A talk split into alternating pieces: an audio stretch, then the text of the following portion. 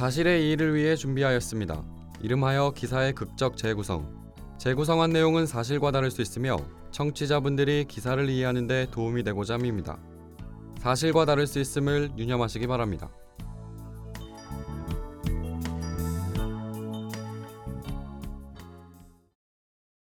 야, 괜찮아? 어때? 편하겠냐? 여기 조금 숨 막히는데. 아 좀 참아봐. 거기 몸 조금만 더 웅크려봐. 상자가 튀어나오잖아. 네가 해봐 임마. 야 이제 박스 닫는다. 테이프 붙일 거니까 이제부터 움직이지 마.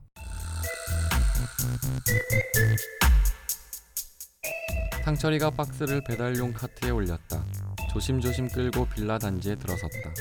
경비 아저씨가 창문으로 상철이가 다가오는 걸 보더니 밖으로 나왔다. 이거 택배예요. 아이고 뭘 주문했길래 이렇게 크대?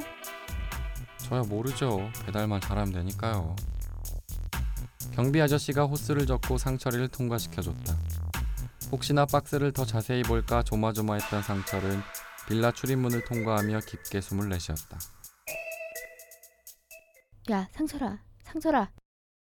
희미하게 누군가 상철을 부르는 소리가 들렸다. 아무도 없는 엘리베이터 아니라 허공을 두리번거리다 상철은 박스를 내려다 보았다. 야, 조용히 해. 뭐 하는 거야, 임마. 여기서 걸리면 끝이야. 상철이 401호 앞에 카트를 끌고 갔다. 위층과 아래층의 상황을 살펴본 후 재빠르게 박스를 열었다. 박스 안에 쪼그리고 있던 원호가 상철을 올려다 봤다.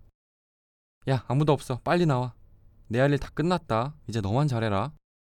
아이고 이제 좀 살만하네. 얌마, 내가 기획한 일이야. 넌 조용히 퇴장이나 해. 상철이 다시 박스를 테이프로 봉했다. 올라온 엘리베이터를 타고 출입문을 나섰다. 안에 사람이 없네요. 워낙 큰 물건이라 수령자가 있어야 돼서 다시 올게요, 아저씨. 원호가 층과 층 사이의 계단에 앉았다. 401호 문에 귀를 대보니 안에 인기척이 들려 들어갈 수 없었다. 401호 김 사장은 원호의 손님이었다. 원호는 자신의 차로 불법 택시 운전을 했다. 자가용으로 하는 콜뛰기 운전이라 손님 관리가 필수였다. 택시보다 더 비싼 돈을 주고 이용하는 손님들을 위한 최상의 서비스와 립 서비스가 필요했고 원호는 제법 그 일을 잘했다. 단골 손님이 된 김 사장은 자주 원호의 차를 이용했다. 사이가 가까워진 김 사장은 원호를 믿고 집에 심부름을 시키기도 했다. 원호 씨 지금 바빠? 아직 영업 시간 아니잖아. 나 집에 중요한 문서를 두고 왔는데 그것 좀 갖다다 줄래? 우리 집 가는 택시비만큼 돈은 줄게. 원호는 몇 번 그렇게 김 사장의 심부름차 집에 갔다. 심부름이긴 하지만 고객의 집에 들어가는 거니 원호는 행동을 더욱 조심히 했다. 문서를 갖고 집 밖으로 나올 때도 자신이 더럽힌 건 없는지, 물건의 위치가 바뀐 것은 없는지 다시 한번 확인하고 나왔다. 조심스런 원호의 행동 거지에 김 사장은 종종 원호에게 집 심부름을 시켰다. 김 사장의 집을 방문하는 횟수가 늘수록 원호는 점점 편하게 김 사장의 집에 들어갔다. 조심하던 행동 거지도 각 방문을 열어보거나 소파에 앉아보는 등 점점 풀어졌다. 갑자기 502호 문이 열리는 소리가 들렸다. 층과 층 사이에 계단에 숨어있던 원호는 다급하게 4층 쪽으로 내려갔다. 곧 문이 닫혔고 5층에 켜진 불이 꺼졌다. 원호는 다시 중간 자리로 앉았다. 상철에게 문자가 왔다. 원호는 문자 오는 소리도 조심스러워 핸드폰을 끄며 상철을 생각했다.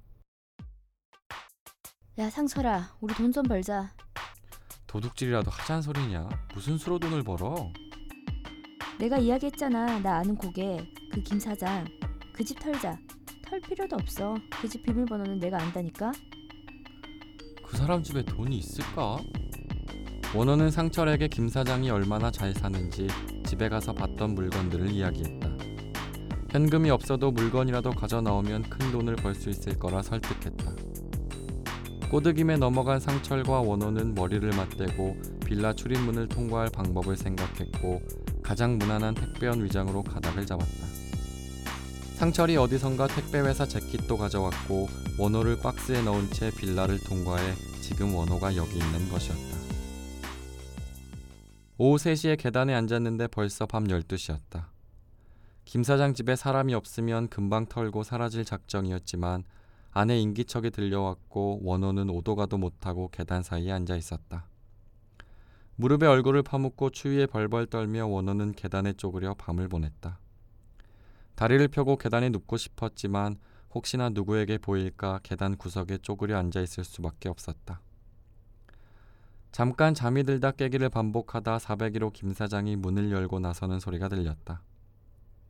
숨죽이고 엘리베이터가 닫히는 소리까지 확인한 원호가 벽을 기대 일어섰다. 401호 문 앞으로 다가가 귀를 대보니 조용해 보였고 원호는 비밀번호를 눌러 문을 열고 들어섰다. 익숙한 집안 풍경이 원호를 맞이했고 원호는 평소 보던 거실 찬장을 뒤져 30만 원을 찾았다. 거실 수납장을 더 뒤지고 있는데 뒤에서 소리가 들려왔다. 누구세요? 뒤돌아보니 웬 여성이 서 있었다. 뭐 가지러 오셨는데요? 방금 출근한다고 나갔는데 원호는 당황스러운 몸짓을 숨길 수 없었다. 거실 테이블에 있는 아무 종이나 잡으며 찾았으니 이제 가보겠다고 말을 하고 급히 집을 나왔다. 물건을 훔친 뒤 다시 상처를 불러 택배 박스에 들어가 빌라를 빠져나오는 완전 범죄를 계획했지만 실행할 겨를이 없었다. 다급하게 원호는 엘리베이터를 타고 출입문을 열고 밖으로 나왔다. CCTV에 고스란히 원호의 모습이 찍혔다. 결국 여성의 신고로 원호는 경찰에 붙잡혔다. 원호가 김 사장의 집을 털 생각을 하고 결심하기까지 하루. 상처를 꼬드겨 완전 범죄를 계획하기까지 하루. 층과 층 사이의 계단에서 기다린 18시간. 원호는 일생일대 범죄를 계획했으나 고작 30만 원을 훔쳐 달아났고 남은 인생을 감옥에서 보내게 됐다.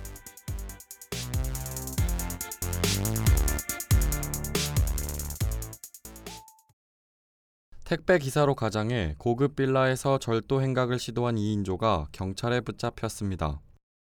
서울 강남경찰서는 A씨 집문을 열고 들어가 30만 원 등을 훔친 혐의로 임모 씨와 안모 씨를 구속했다고 밝혔습니다. 임 씨는 일명 콜띡이라는 불법 자가용 택시 영업을 하다 A 씨를 만났습니다. 단골 손님이 된 A 씨는 임 씨를 믿고 종종 심부름을 부탁했습니다. 임 씨는 심부름차 A 씨의 집을 방문했고 현관문의 비밀번호를 알게 됐습니다. A 씨의 집을 털 결심이 선 임 씨는 평소 알고 지내던 안 씨를 꼬드겨 범행을 계획했습니다.